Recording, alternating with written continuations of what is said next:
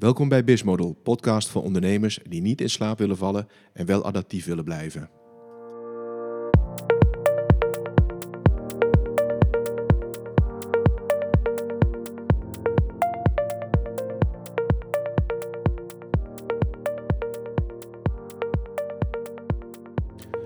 Iedereen vroeg zich af, waar blijft hij nou? Waar blijft zijn podcast?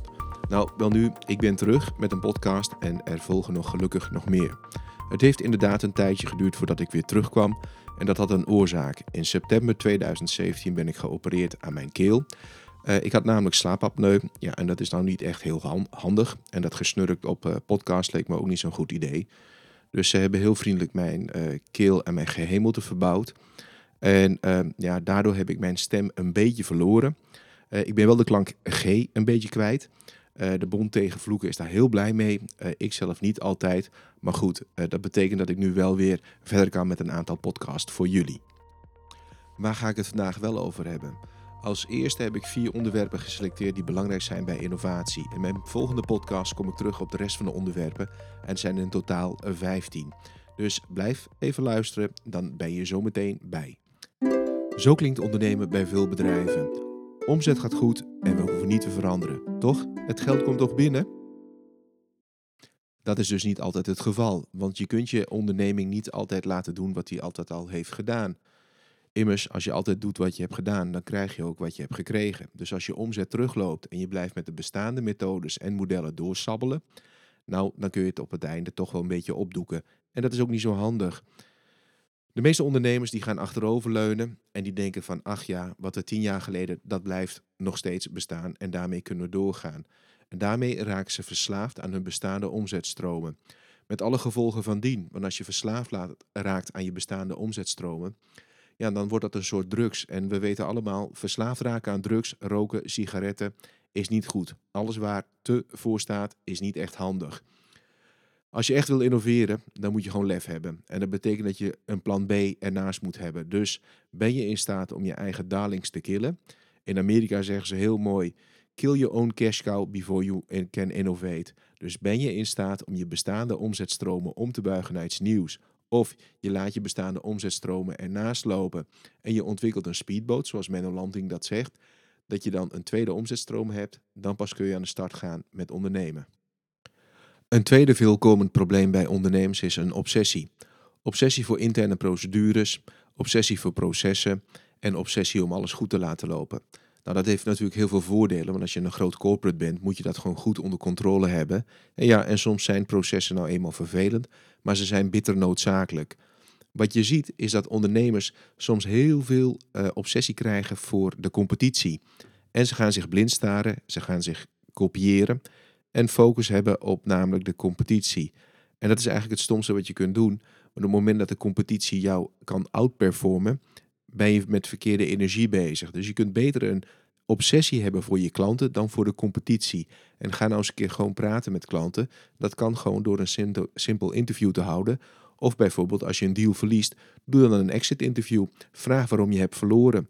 Als je weet waarom je hebt verloren, kun je daarop je bedrijfsprocessen en modellen aanpassen, waardoor je heel klein beetje al kunt starten met innoveren. Een tip voor een exit interview: laat dat nooit doen door de persoon die de deal heeft verloren. Dus als een accountmanager een deal verliest, vraag je niet hem of haar om dat exit interview te doen.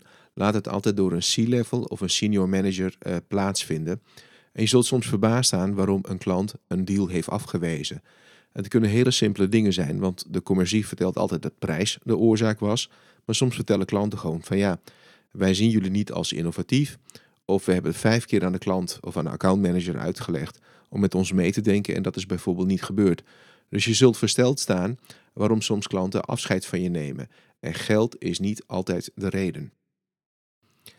Een ander veel voorkomend probleem als het gaat om innovatie is door mensen te bevorderen die in het verleden heel erg succesvol waren in bepaalde functies. Dus denk aan marketingmanagers, sales managers of uh, managers die heel goed waren in financiën, om die iets te laten doen op het gebied van innovatie. Daarmee geef je mensen dus eigenlijk een innovatietitel zonder dat ze daarvoor innovatie-DNA hebben. Het is namelijk niet gezegd dat mensen die uh, heel goed zijn in sales, verkoop, financiën, marketing, legal, dat ze ook heel goed kunnen innoveren. Zij vormen een totale team die bijdragen aan innovatie. Het belangrijkste is als je wilt innoveren dat je mensen hebt die behoorlijk nieuwsgierig zijn en dat je ze laat supporteren juist door die mensen die eromheen werken. Want als je geen afscheid kunt nemen van je bestaande processen en denkwijzen, zal innovatie nooit zo snel van de grond komen. Dus het is wel heel goed dat die mensen meedenken, maar geef ze alsjeblieft geen titels waardoor ze in één keer innovatiemanager zijn, terwijl ze totaal bijvoorbeeld niet, nieuwsgierig zijn of bang zijn voor klanten of dat ze helemaal niet met mensen durven te praten. Ja, dan kun je innovatiemanager zijn. Maar als je eens een klant niet durft te interviewen, ja, dan heb je volgens mij nog steeds een probleem. Dus ook dat niet doen. En nummer vier, als het gaat om innovatieproblemen, is dat de executiemodus zo sterk is binnen een onderneming dat ze dus dagelijks bezig zijn met het uitvoeren. En dat is ook bitter noodzakelijk, hè? want je hebt namelijk een olietanker en je hebt speedbootjes. De speedbootjes zijn de innovatieteams en de olietanker is de dagelijkse cash cow die gewoon geld moet opleveren. Immers, er moet gewoon gas, water, licht, internet en salarissen betaald worden. Dus daar kun je niet zo snel afscheid van nemen. Op het moment dat innovatieteams aan het werk gaan en ze komen met producten of diensten die in één keer geld kunnen gaan opleveren, dan is het soms wel eens handig om die teams buiten je bestaande structuren te houden. Op het moment dat je ze heel snel naar je bestaande structuur gaat houden of halen, dan zie je dat die innovatie uh, uiteindelijk zal wegzakken. Een veel voorkomend fout is dat men in een veel te korte tijdsbestek desbetreffende innovatieteams uh, al tot cash cow machines wil maken. Ja, zo werkt innovatie niet, want je hebt nog niet aan, de aantal, aan de randvoorwaarden voldaan.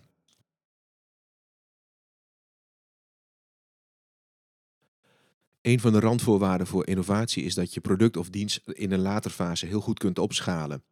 Op het moment dat je daar, daartoe niet in staat bent, bijvoorbeeld omdat de IT-infrastructuur hapert, of dat de mensen nog niet klaar zijn, of je hebt nog geen juridische status bereikt van je product of dienstverlening, heb je een probleem.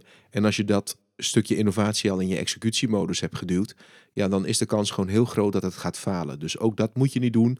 Zorg dat die schaalbaarheid gewoon goed is afgedekt en dat alle juridische en operationele zaken goed in kaart zijn gebracht voordat je het gaat opschalen en uiteindelijk een cash machine gaat worden. Op het moment dat je dat hebt gedaan, heb je innovatie al wellicht toegepast, maar dan moet je al dus weer gaan nadenken over project nummer 2. En dat kan allemaal heel snel, want innovatie hoeft niet een traject te zijn van de drie M's, dus meetings, managers en mail. Nee, je moet gewoon een commerciële taal hebben, of een innovatieve taal en een collectieve taal, om met z'n allen te kunnen innoveren en processen daarvoor uh, te realiseren. Dankjewel voor het luisteren. En hier nog een samenvatting van de vier onderwerpen die ik zo net heb behandeld. Als eerste, zorg dat je niet achterover gaat leunen en verslaafd raakt aan je heroïne of je omzet. Op het moment dat je verslaafd bent, kom je er niet meer vanaf en kun je ook niet meer innoveren. Zorg dat je geen obsessie voor je concurrent krijgt, maar namelijk voor je klanten. Zij kunnen je veel beter op weg helpen om een beter bedrijf te worden en niet je competitie. Die moet je in de gaten houden en vaak ervan leren, maar krijg alsjeblieft geen obsessie daarvoor. Als derde, geef geen mensen een innovatiemanager titel als ze in hun vorige carrière totaal niet nieuwsgierig waren. Een tip, lees het boek van Ralf Klegmans over Agile Talent. En dat vertelt heel goed waarom mensen, of waarop je mensen kunt selecteren voor de toekomst. Vroeger selecteerden we mensen bijvoorbeeld op een EQ. Nou, ze waren heel erg slim en toen kwamen in de jaren 90 achter, goh, ze moeten toch ook een beetje sociaal zijn en kunnen praten met mensen. Toen werd EQ heel erg belangrijk, emotioneel quotient. En de laatste uh, groep, wat ontzettend belangrijk is voor bedrijven om te kunnen innoveren, is dat je mensen hebt met een heel hoog CQ, dus curiosity quotient.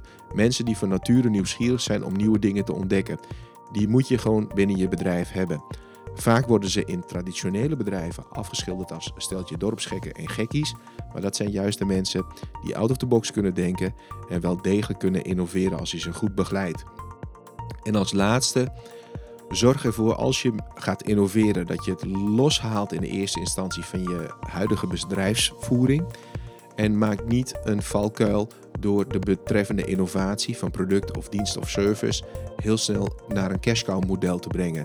Maar je gaat een keer nat op het moment dat je dat niet kunt opschalen en dan ben je gewoon de pisang. Dat moet je dus ook niet doen. Bedankt voor het luisteren en tot de volgende podcast.